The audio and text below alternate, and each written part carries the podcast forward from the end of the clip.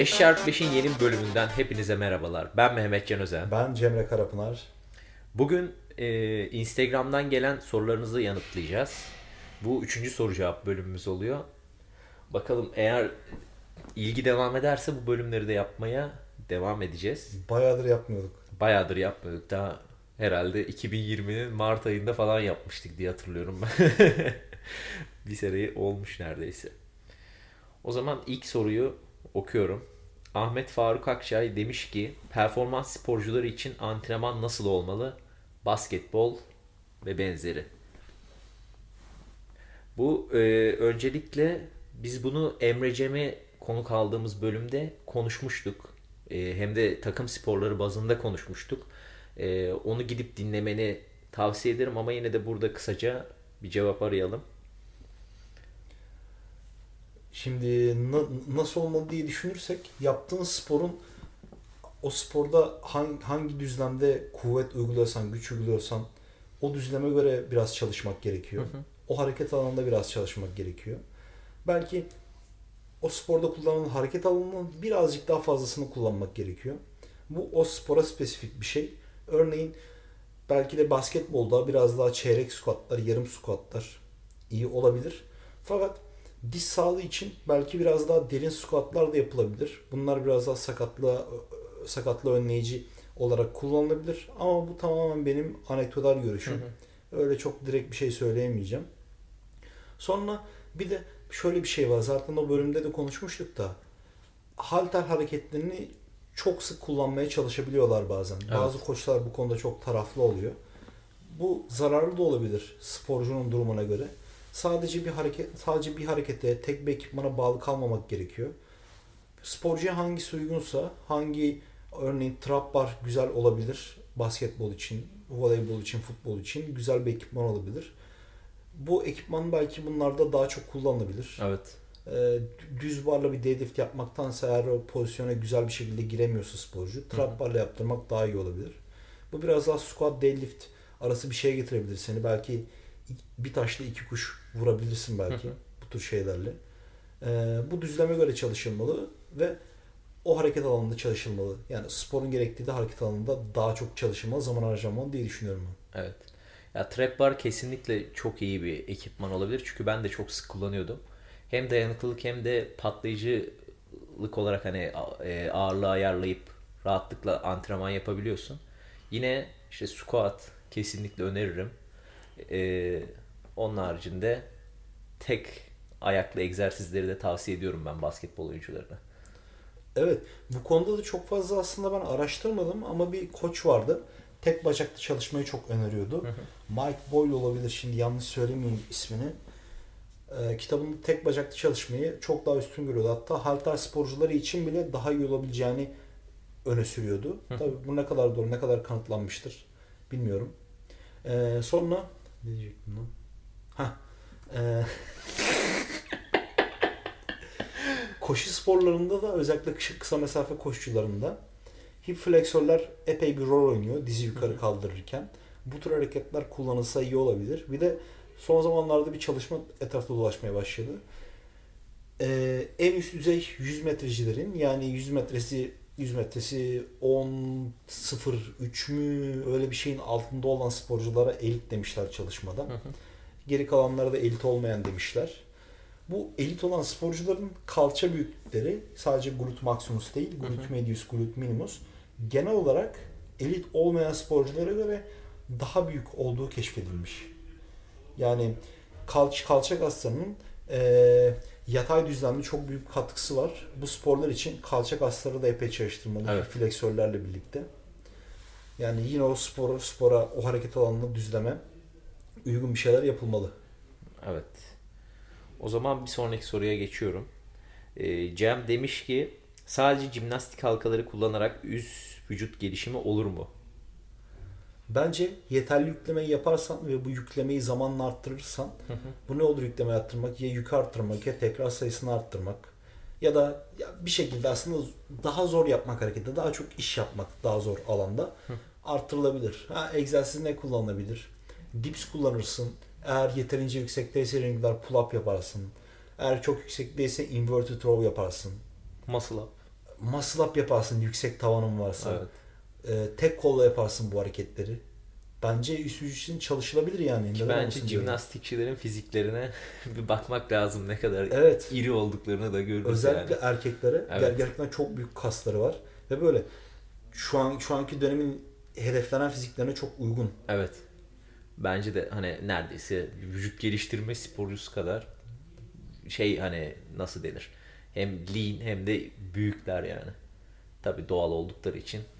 Ronnie Coleman değil. Yine buradan değilim. O zaman buna da gelişir diyoruz tabii ki. Ee, bir sonraki soru zıplama arttırmak için tüm enerjiyi zıplama antrenmanında mı yoksa ağırlık artı zıplama antrenmanı mı demiş. Hmm. Aslına baktığın zaman ikisinde de bir şekilde bir dirence karşı yapıyorsun. Evet. Yer çekimine karşı yapıyorsun. Sadece zıplama yaptığında daha düşük bir ağırlıkla çalışıyorsun. Evet. Vücut ağırlığıyla çalışıyorsun. Hareketi biraz daha hızlı yapabiliyorsun. Ağırlık koyduğunda aynı düzlemde çalıştığında tam squat, yarım squat ya da çeyrek squat yaptığında biraz daha fazla yük kullanıyorsun. Hareket biraz daha yavaşlıyor fakat harekette çalışan kasların biraz daha gelişmesini sağlıyorsun. Daha fazla lift, daha fa- daha çok e, kasılıp daha çok güç, kuvvet üreteceği için bu yönden iyi olabilir. Benim fikrim ikisini de aynı anda üretmek. Çünkü e, tek bir Bulgar gibi sadece zıplamaya ayırırsan yani şey zıplamayı Bulgar versiyonuna uyarladım burada. Her gün zıplama yapmak gibi sadece onu yapmak gibi. E, bir kanıtım yok fakat ikisini de kullanmak daha iyi olabilir. Ben de şöyle söyleyeceğim. Ee, Bulgar metoduyla zıplama çalışmak işe yarıyor bu arada. Ben kendim öyle, yani beni antrenörüm öyle çalıştırıyordu gençken. Ondan sonra ağırlıkla zıplamaya geçmiştik. Yani bu tamamen senin seviyene bağlı. Biraz daha e, yaş olarak gençsen hani ilk başta direkt peak performansa ağırlıkla ulaşmak yerine kendi vücut ağırlığına zıplama yapmak hatta Bulgar metoduyla yapmak bunu e, bayağı bir geliştirecek seni beginner gains dediğimiz do- durumdan dolayı. Ondan sonra ağırlığa geçip plyometrik antrenmanlara e, geçmek çok faydalı olacaktır. Mesela benim çok kullandığım ve verim aldığım bir egzersiz Bulgarian split squat değil tam olarak Bulgarian split squat'ı işte tek ayağın üzerine zıplayarak yapıyorsun. E, hafif birer dumbbell alıp mesela 5'er kilo alıyorsun veya 7,5 kilo alıyorsun iki eline de. Onu zıplayarak işte 3 tekrar işte 5 set gibi yaptığın zaman e, benim çok verim aldığım bir egzersizdi bu. Kulağa güzel bir hareket gibi geliyor. Patlayıcı güç üretimi açısından bayağı verimli bir egzersiz.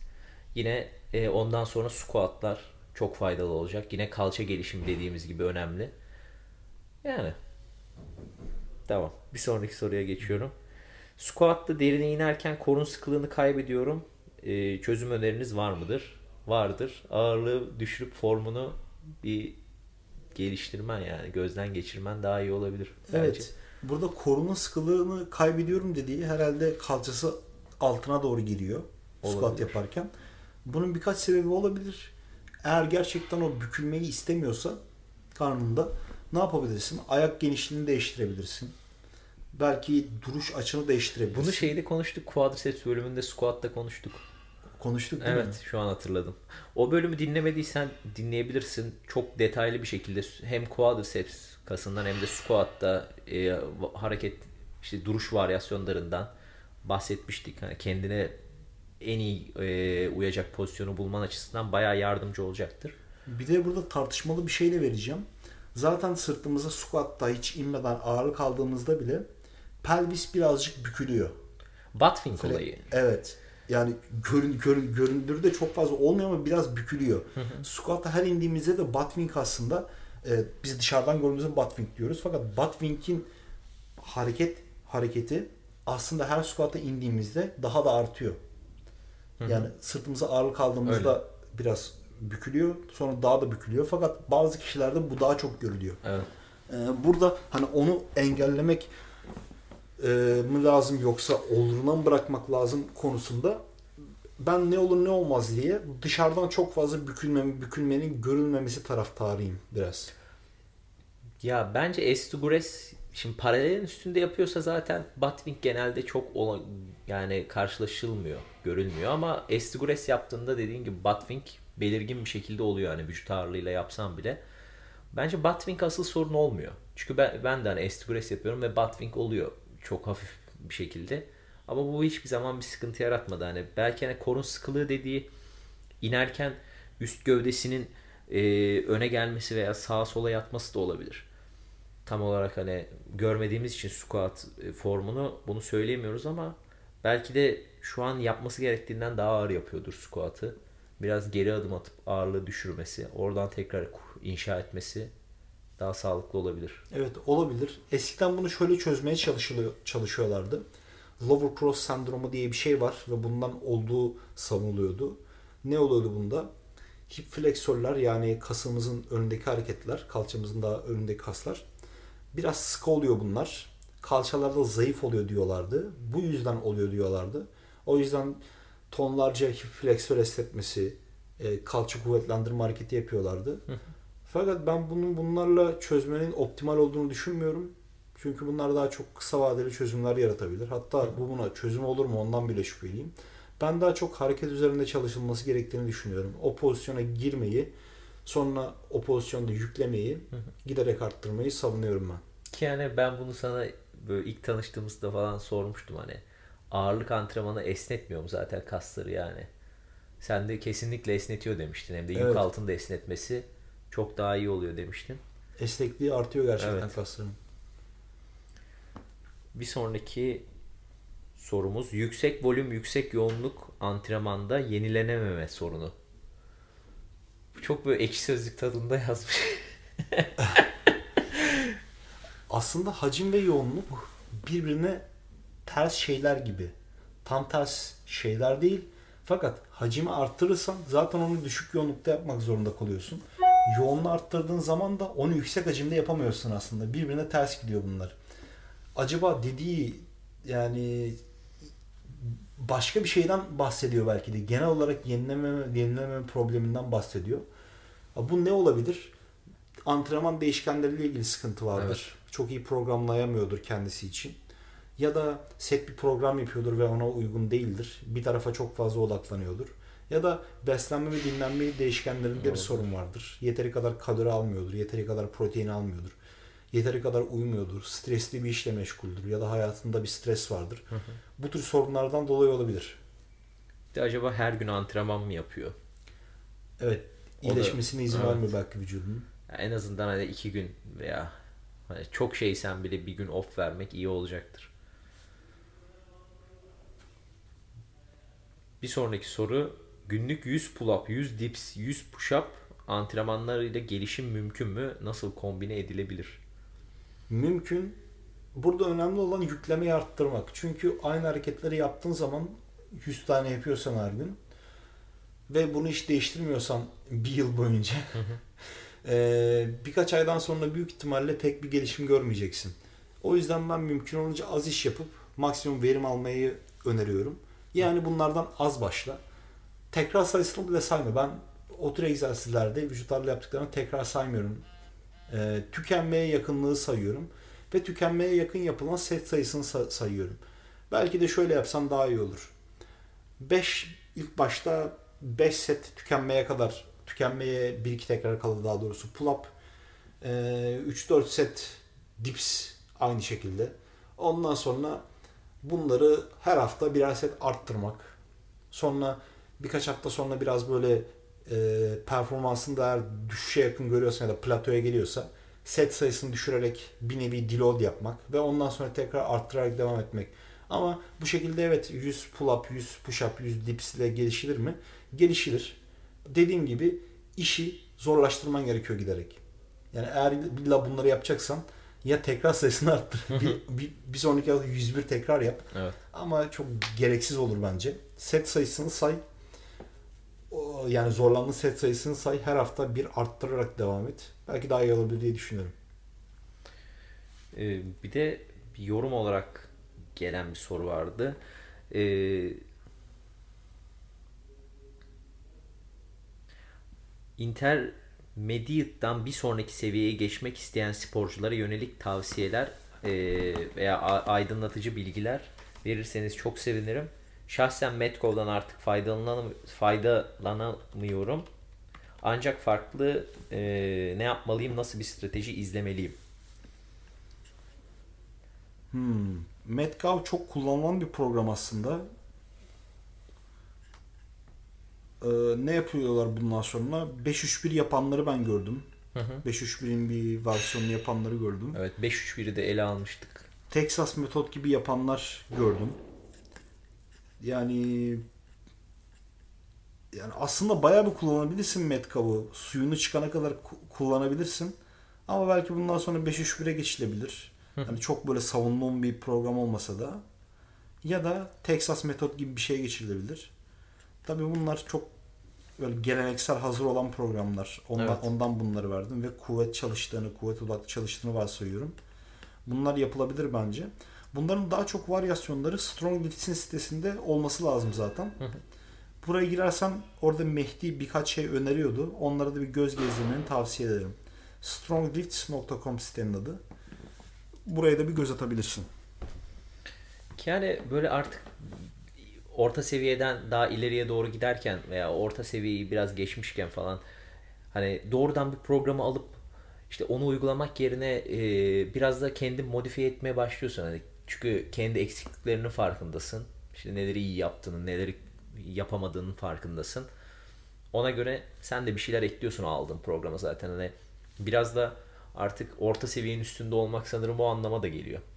Sen ne dersin abi bu konuda? Doğru diyorsun. Bir opsiyon daha aklıma geldi. Ee, Practical Programming for Strength Training. Mark Ripitone'un kitaplarından biri. Burada da birkaç tane opsiyon vardı. Buraya da göz atmanı tavsiye ederim. O halde diğer soruya geçiyorum.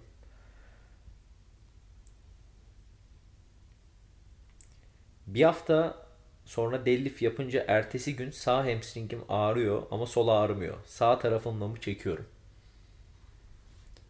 Bu sorunun cevabını bilmiyorum fakat yorum yapabilirim. Ben de aynı şeyi bazen hissediyordum. Hatta son zamanlarda biraz deadlift yapmaya başladım. Benzer bir şeyi ben de hissediyorum. Sağ tarafla mı işte o, daha çok ağrıyan tarafla mı çekiyorsun? Ee, açıkçası onu bilmiyorum. Belki de o taraf başka bir sebepten dolayı daha yavaş iyileşiyor. Başka bir sebepten dolayı orasını e, o o tarafı belki biraz daha fazla kullanıyorsun başka hareketlerde. Belki de deadlift'te de belki daha fazla kullanıyorsun. O yüzden çok fazla yorum da yapmak istemiyorum. Sadece bir fikir Evet. belirtebilirim. Yani belki şimdi durumunu bilmiyoruz ama sağ hamstringini belki daha önce sakatlamıştır. O yüzden daha geç Doğru. iyileşiyor olabilir dediğin gibi. Evet. Ha ama bu bir sorun mudur? Düzeltilmesi gerekir mi? Böyle Hı hı. bu- bunun için şunu belki savunabilirler. Tek bacaklı çalışma yapsan, öteki tarafta biraz kuvvetlendirsen ya da o sakat olan tarafı kuvvetlendirsen bir şey yapsın. Ee, belki daha iyi olabilir, olabilir diye savunanlar olacaktır. Olabilir ama kısaca ben bilmiyorum. Ya yine de tabii bir doktora veya fizyoterapiste danışmak daha iyi olacaktır Evet. bu konuda. Antrenman hacmi yeni başlayan biri için ne kadar olmalı? Çok klasik bir soru. Evet. Yeni başlayanları çok görüyorum. 5x5 yapıyorlar. Sanırım Furkan'ın varyasyonları da vardı bununla ilgili. Evet. Çok popüler olmuş zaten. Biraz onun sayesinde. Bizim bizim podcast'te 5x5. Ama ben bunun böyle düz bağırlıkla yap- yapılmasının yeni başlayan bir kişi için çok fazla olduğunu düşünüyorum. Aha. Ben mümkün olunca az iş yaparak maksimum verim almayı savunuyorum. Daha önce de bunu söylemiştim. Yani ne yapılabilir? Yeni başlayan biri ise belki böyle 5 tekrar üzerinden gideceğim. Çünkü kolay 5. 1 çarpı 5 ile 1 çarpı 5 ile başlayabilir. Herhangi böyle genel bir egzersizde. Ondan sonra ağırlığı arttırarak e, gidilebilir. Ondan sonra böyle tıkandığı bir, bir şeyde ve çoğu insana bu çok az gelecek. Ağırlığı biraz geri alıp 2 çarpı 5'e çıkabilirsin. Bu şekilde bir ilerleme yapabilirsin. Ben mümkün olunca az hacim kullanmayı savunuyorum. Mümkün olduğunca diğer dokuları e, yıpratmamayı savunuyorum. Yani burada sadece kaslarımızı çalıştırmıyoruz. Kaslardan daha yavaş gelişen dokuları da çalıştırıyoruz. Onların iyileşme sürelerine de saygı duymamız gerektiğini düşünüyorum. O yüzden ne kadar az o kadar iyi. E, minimumdan başlayarak inşa et. Bileşik hareketler kullan. Bunu derim. Gayet güzel tavsiyeler. başlangıçta hani insanlar biraz daha direkt sonuca hızlı bir şekilde varmak için bir hile ar- arıyor olabiliyor ama öyle bir kısa yol veya hilesi yok bu. Yok ne yazık ki evet. Kreatinin uzun vadede zararları çünkü yığın faydası var demiş. Biz kreatini çok detaylı inceledik daha önce. Kreatin bölümünü dinleyebilirsin öncelikle. Ama kısaca ne demek istersin abi bu konuda? Kreatinin zararları. Uzun vadeli çalışmalar var bu konuda. 8-10 yıla çıkan çalışmalar. Ee, sağlıklı bireylerde böbrek rahatsızlığı olmayan kişilerde bir sorun görülmemiş. Böbrek rahatsızlığı olanlarda bazı değerleri yükseltmiş. Fakat bu değerlerin problematik sorun yaratabilecek de- derecede olduğuna dair e, tartışmalar var. Evet. Yani şu an bildiğimiz kadarıyla şu an güvenli, uzun vadede de güvenli. Ama tabii bir doktora danışabilirsin ama bu konuda yani uzmanlaşmış, kendini yenileyen bir doktora danışsan Evet. daha iyi olur diye düşünüyorum. Spor bilimcisi. ya evet, varsa çok iyi olur. evet. Spor Türkiye'de yok herhalde. Var mı bilmiyorum. Bilmiyorum ki. FM'den takımlara bakmak Evet. lazım. Diğer bir soru diz ağrısının genel sebepleri nelerdir? Çok genel bir Evet, çok Soru. çok genel bir çok genel bir soru. Ben diz diz ağrılarından çok çektim. Sen de çok çektin. evet. Genelde bizimki benimki pateler tendon da sıkıntı oluyordu genelde. Senin Benim de orada oluyordu. Sonra biraz daha üstte olan daha yukarıdan bağlayan diz kapağını quadriceps tendonunda sıkıntılar oluyordu. Neden oluyordu? Bence biraz fazla yüklenmeden oluyordu. Hatta ben böyle çok çoğu sakatlığın bu fazla yüklenmeden olduğunu düşünüyorum. evet kesin. Biraz fazla yapıyoruz. Ya da örneğin bir taraf sakatlanıyor. Ee, örneğin benim sol dizim sakattı. Ondan sonra isteyerek ya da istemeyerek squat'tan kalkarken sağ bacağımı çok kullanmaya başlamışım. Hmm. Bu, bu sefer de sağ bacağımda ağrı başlıyordu. yani yüklemeyi iyi ayarlamak gerekiyor. Evet. Ve çok yavaş arttırmak gerekiyor. Yani sebepleri çok tartışmalı. Çok geniş bir konu neden olabilir diye düşünüyorsan ama çözümü çok büyük ihtimalle çok fazla yükleniyorsun. Birkaç adım geri gel ve çok yavaş inşa et. Evet. Programına da genel bir bakış at, iyice göz gezdir. Evet. Ya zaten hani genelde quadriceps tendonunda, pateler tendonunda işte quadriceps'in çok gergin olup işte veya o tendonu çekmesinden dolayı oluyor. Evet bu da aslında tar- tartışmalı bir e, sav. Gerçekten sıkı olmak acı yaratır mı? Bu da aslında tartışmalı bir şey. Son zamanlarda çok tartışılıyor. Ama ne açıdan sık işte ne o? Zaten. O hani ver, iyileşememenin verdiği sıkılık da olabilir ne bileyim. Ama ben de genel olarak sana katılıyorum. Quadricepslerine fazla yükleniyorsun. Muhtemelen çok fazla squat ve squat varyasyonu yapıyorsun. Biraz dinlen. Dinlendir ya. iyileşmesine izin ver quadricepsinin. Yine soruların çoğunu yanıtlamış olduk. Ee, biz dinlediğiniz için çok teşekkür ederiz. Yine ileride soru cevap bölümü yapmaya devam edeceğiz. O yüzden takipte kalın. Instagram sayfamızı da takip edebilirsiniz. Bir sonraki bölüme kadar kendinize çok iyi bakın. Görüşmek üzere. Görüşmek üzere.